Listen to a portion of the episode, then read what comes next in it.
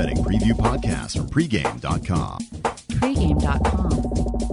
Broadcasting straight from the Las Vegas Strip Vegas, baby. with your host, RJ Bell. I saw him on ESPN.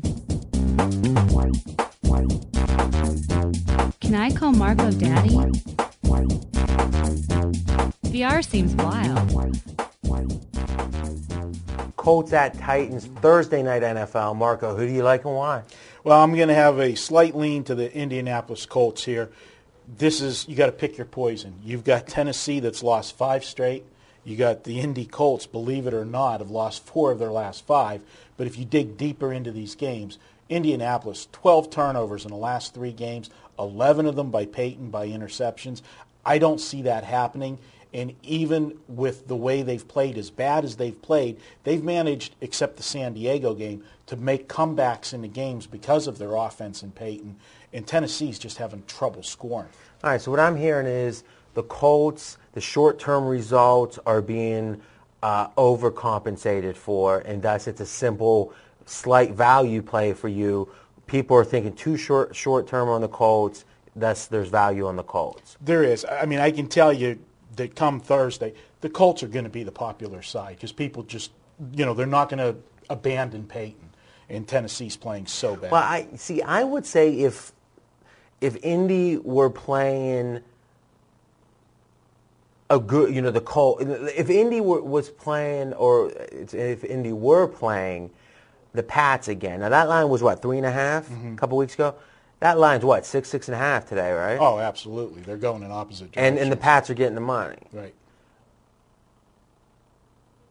But the fact of the matter is, Tennessee looks worse than Indy. So if you can both kind of say, well, Peyton's going to turn it around and be fading even a worse team in the last four or five weeks, then I think it's a lot easier to believe in Peyton than if you had a, you know, if, if the Colts were going to Pittsburgh or something else. Two points with Tennessee. As they said, they've only scored six points in their last two games. They've played Jacksonville and Houston in the last two games. Those are not defensive juggernauts by any means. Uh, one of those. So you're games- saying not only, and this is what we call going inside the box score, you're saying not only do you look at the fact that Tennessee hasn't really been scoring, but they've been playing teams they should be scoring against. They should. Now, I'll go back two weeks. They did play with a third-string quarterback two weeks ago, so you can you know dismiss that one. But last week with Kerry Collins back, Uh, six I mean, points. from guys who actually watched the film of this are telling me he looked horrible. Yeah. I mean, this has been almost, you know, this has been almost, uh, you know, over a calendar year since he was benched. And I mean, this guy was old, you know, back two years ago when they had the good year and stepped on the terrible towel. I don't, I don't know how many of you guys well, that's the that. curse. That's what did him in. Well, it's really funny. My, uh, you know, I had just met my wife. Uh, uh, well, no, it was the first time she went back to Ohio with me, which was an hour outside of Pittsburgh where I grew up. And uh, on the channel, Culture shock for her. on the Channel Four News, they had people interviewed after Tennessee stepped on the towel, mm-hmm. and they're going, "It's like stepping on the baby Jesus." they were saying, and she's like, "What are they talking about?" But really, Tennessee hasn't done much since. No, and another another problem that's going on with Tennessee right now is you know Jeff Fisher's been a coach there forever, but there are some rumblings that he may be losing this team. I mean, a lot of people did like Vince Young. The owner seems to be disconnected with him too, because he's a Vince Young guy, Right. the owner. So, you know, we've seen how that plays out with what happened earlier in the year with Dallas and with Minnesota, how it looks like the team had quit. And then, you know, so I'm going to go with Indianapolis, but it's not a real strong vote because the only reason for me is it's almost too automatic for me to take Peyton in this game. And I don't like to take what I call automatic type plays. Because if it's too obvious for you, it probably there might be a trap in there. Now let me let, let's dig a little deeper into Collins because it's it's too easy to say, okay, I you know if you would have told me last year mid-year when they were Tennessee had that bad start, if you would have told me Collins or Vince Young, I would have said Collins. This is a va- savvy veteran, great year last year. I would have agreed with you. But from what you've seen, has there been a major change in Collins, either through the injuries or his age, where he's not that same quarterback right now? I would say he's probably 75 or 80 percent of the quarterback he was two years ago. So ago. you saw a, a, a real drop off. Now let's talk about the Colts and how historic this losing has been for them. In Manning's entire career, they've lost three straight games only seven times. So this is historic stuff. Not to mention a team that's made the playoffs, what, every year, I think, since 2001. They're in a different situation right now. Now, the question is, is the lack of Tony Dungy, is, is, is maybe Dungy not getting the credit in hindsight that he deserves? Because it was always like, well, you know, Dungy wasn't super popular at Tampa Bay, and then the year after he's gone, Caldwell gets him, what, 13 or 14 and 0, whatever it ended up being. And then then the question becomes, you know, uh, Bill Simmons has the theory that whenever you lose a coach, it's the second and the third year that you really see it the most. That, that they kind of run on momentum that first year. Do you think maybe this is the first time recently without Dungy their backs against the wall and maybe Caldwell's not up for it? Well, you know, you're always going to take a look at the top and point to Caldwell, but really, if you look at this Indianapolis team, there's two glaring problems. They've had a ton of injuries this year that's hurt the offense, and they've had no running game at all. And I don't care But how good that, you, couldn't you have said the same thing about, about Indy for the last five years? with no running game, they still had a minimal running game. I mean, this year they've got nothing. And uh, I, Peyton just can't go back there and throw the ball 40, 50 times a game. How are you looking at the short week? Every Thursday, we got to remember to overtly consider this is an NFL team that's traveling, the Colts in this case, on a very short week. the road team's always at a disadvantage, but this is the least disadvantage that you can have because they're playing a division rival. They play that team twice a year. So preparation time, you pretty much already know your opponent, so that's going to help in your game planning. But it's still, you know, a disadvantage, but not as severe if you were playing somebody you never play. All right. So before you give your projection, let's assume you think the Colts are not fundamentally super flawed. Clearly, they're flawed somewhat, but you know, super flawed maybe it will be a new term. Colts are 7-0 and 1 on Thursday. So they're, they're familiar, and again, even though there's a new coach, relatively new, this the system's in place, and they're 10-3 and 1 on the road. They travel well, they play well in these quirky Thursday games. If you don't believe there's something fundamentally wrong with the Colts, I think the Colts are the play. If you think there is, it's probably a pass because I don't like this Tennessee team at all. What's your projection? Well, I've got it 27-23 Indianapolis, which, you know, basically the line right now is at three and a half. So if we get to four, I don't think there's any value. At, you know, three and a half, I'm still going to look to Indianapolis as a lean. as a lean. Right, I'm going to give an opinion here. I'm going to make this simple. I like simple stuff. I think that if you have a complicated mind and you can eliminate all the complication and get down to simplicity as a handicapper, that's great. You know, I think I can remember years ago, back when Humphries was the Chargers quarterback, and I just got, uh, I, I was handicapping really deep at that point, and I really loved the Chargers, and they were undervalued. I thought the whole year. I think I bet them every week, and if I remember, they went you know ten and three whenever I was betting them. I think sometimes the team's undervalued. You play them, you're getting a couple points because they're undervalued. Sometimes it's that simple. This is a series these teams play twice a year.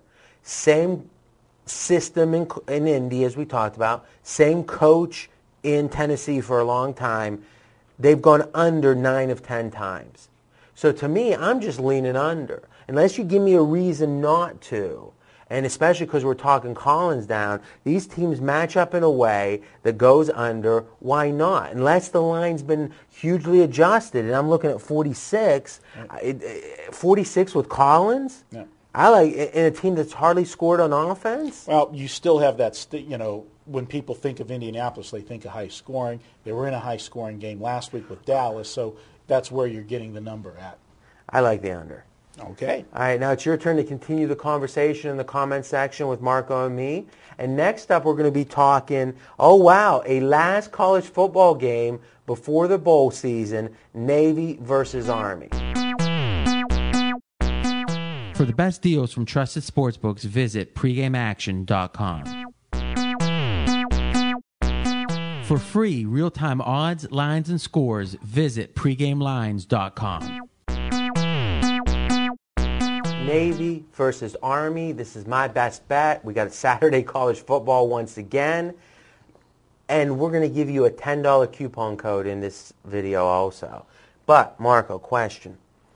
I usually like to take the lead when I it's my best bet. But this is a subtle. I have a not even a subtle handicapping this game. It's just such a basic, clear handicap. So maybe I'll lead with it, and then we can get deeper into the game. Both these teams run the triple option. It's a quirky offense that teams will go whole, whole year without seeing, a couple years, but they see it every year and they run it, you know, against it in practice head to head. To me, that's accounted for a little bit in the total, but it's not enough. People don't realize how important this is. Imagine if you're playing basketball and you got a rim that's bent. That's always your advantage because you're playing on it all the time. Same thing here. And the stats back it up. This game has gone under, this series has gone under four straight. I think this is one of those plays where everything else washes out and the fact they both run the triple option makes the under have strong value. I'm going to project it out right now. I got Navy 27-20. That's going under fairly significantly. That's my video best bet of the week. So first, what do you think of that? Well, it's a good point, but I'll take it even a step farther. You, talked about you know seeing it every day in practice, so you know how to defend it. That's an advantage for stopping it. But the one thing that you, you didn't talk about, these teams haven't played for three weeks. The triple option is all timing. All right, so both teams have had three weeks off leading up to this. Right. And this game is always the last Saturday, but normally it's that championship Saturday. It's actually a week later this year.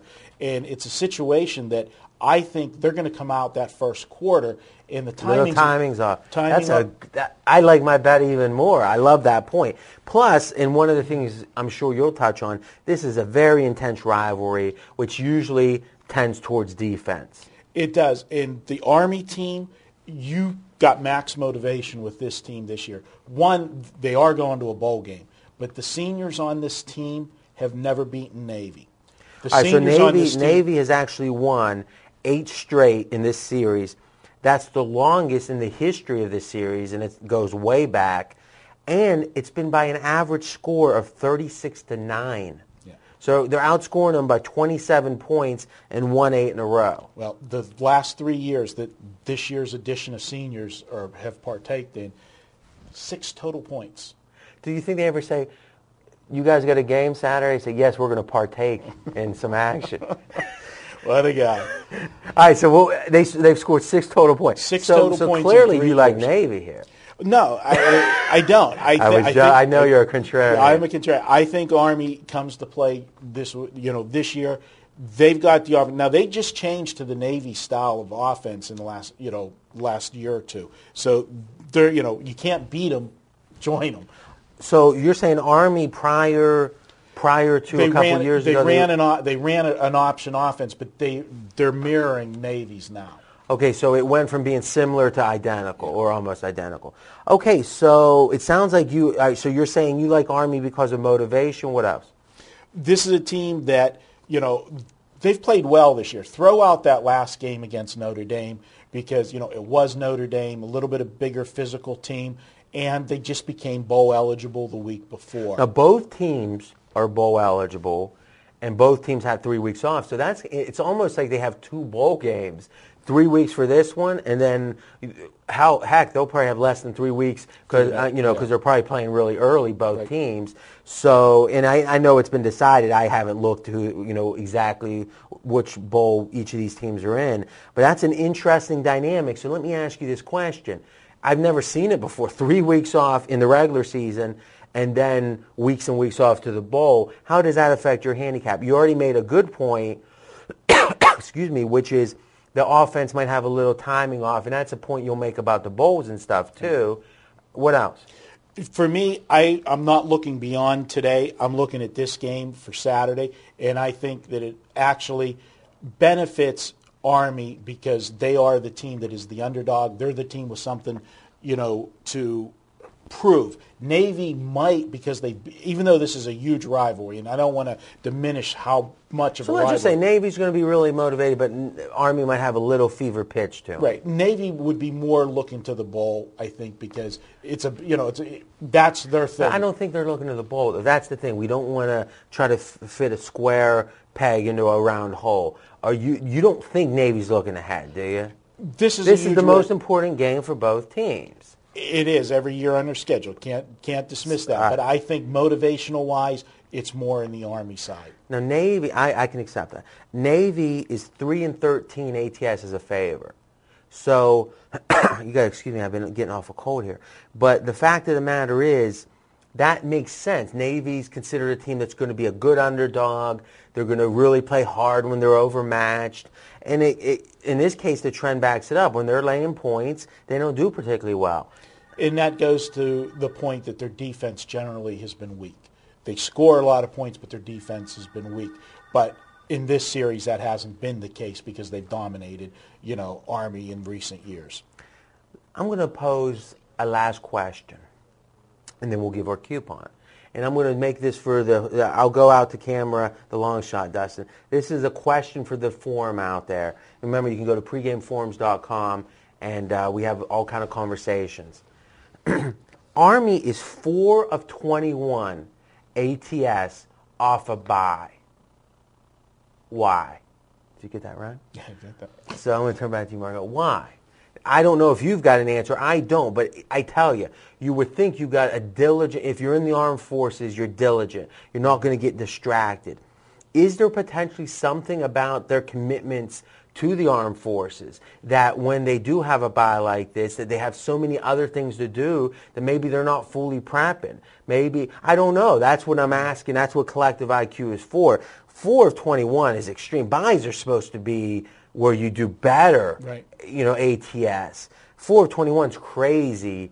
Th- th- does anything jump out at you? It, it doesn't. I mean, because general theory is when you have more time to prepare, you're better prepared. And I mean, I mean, we've talked about, and we'll talk about it actually this week. You know, is is Reid and uh, at the Eagles is like you know undefeated off a bye. You know, byes your that's a handicapping factor. Four and twenty one makes you think there's something about this Army team and and the process they go through. And again, maybe someone out there knows. Okay. All right, so we give a coupon but every week in our videos. We give a coupon, and this week we're giving it go. Sim- simple coupon. The word win, because that's what we all love to do, and the number 10. Just type in win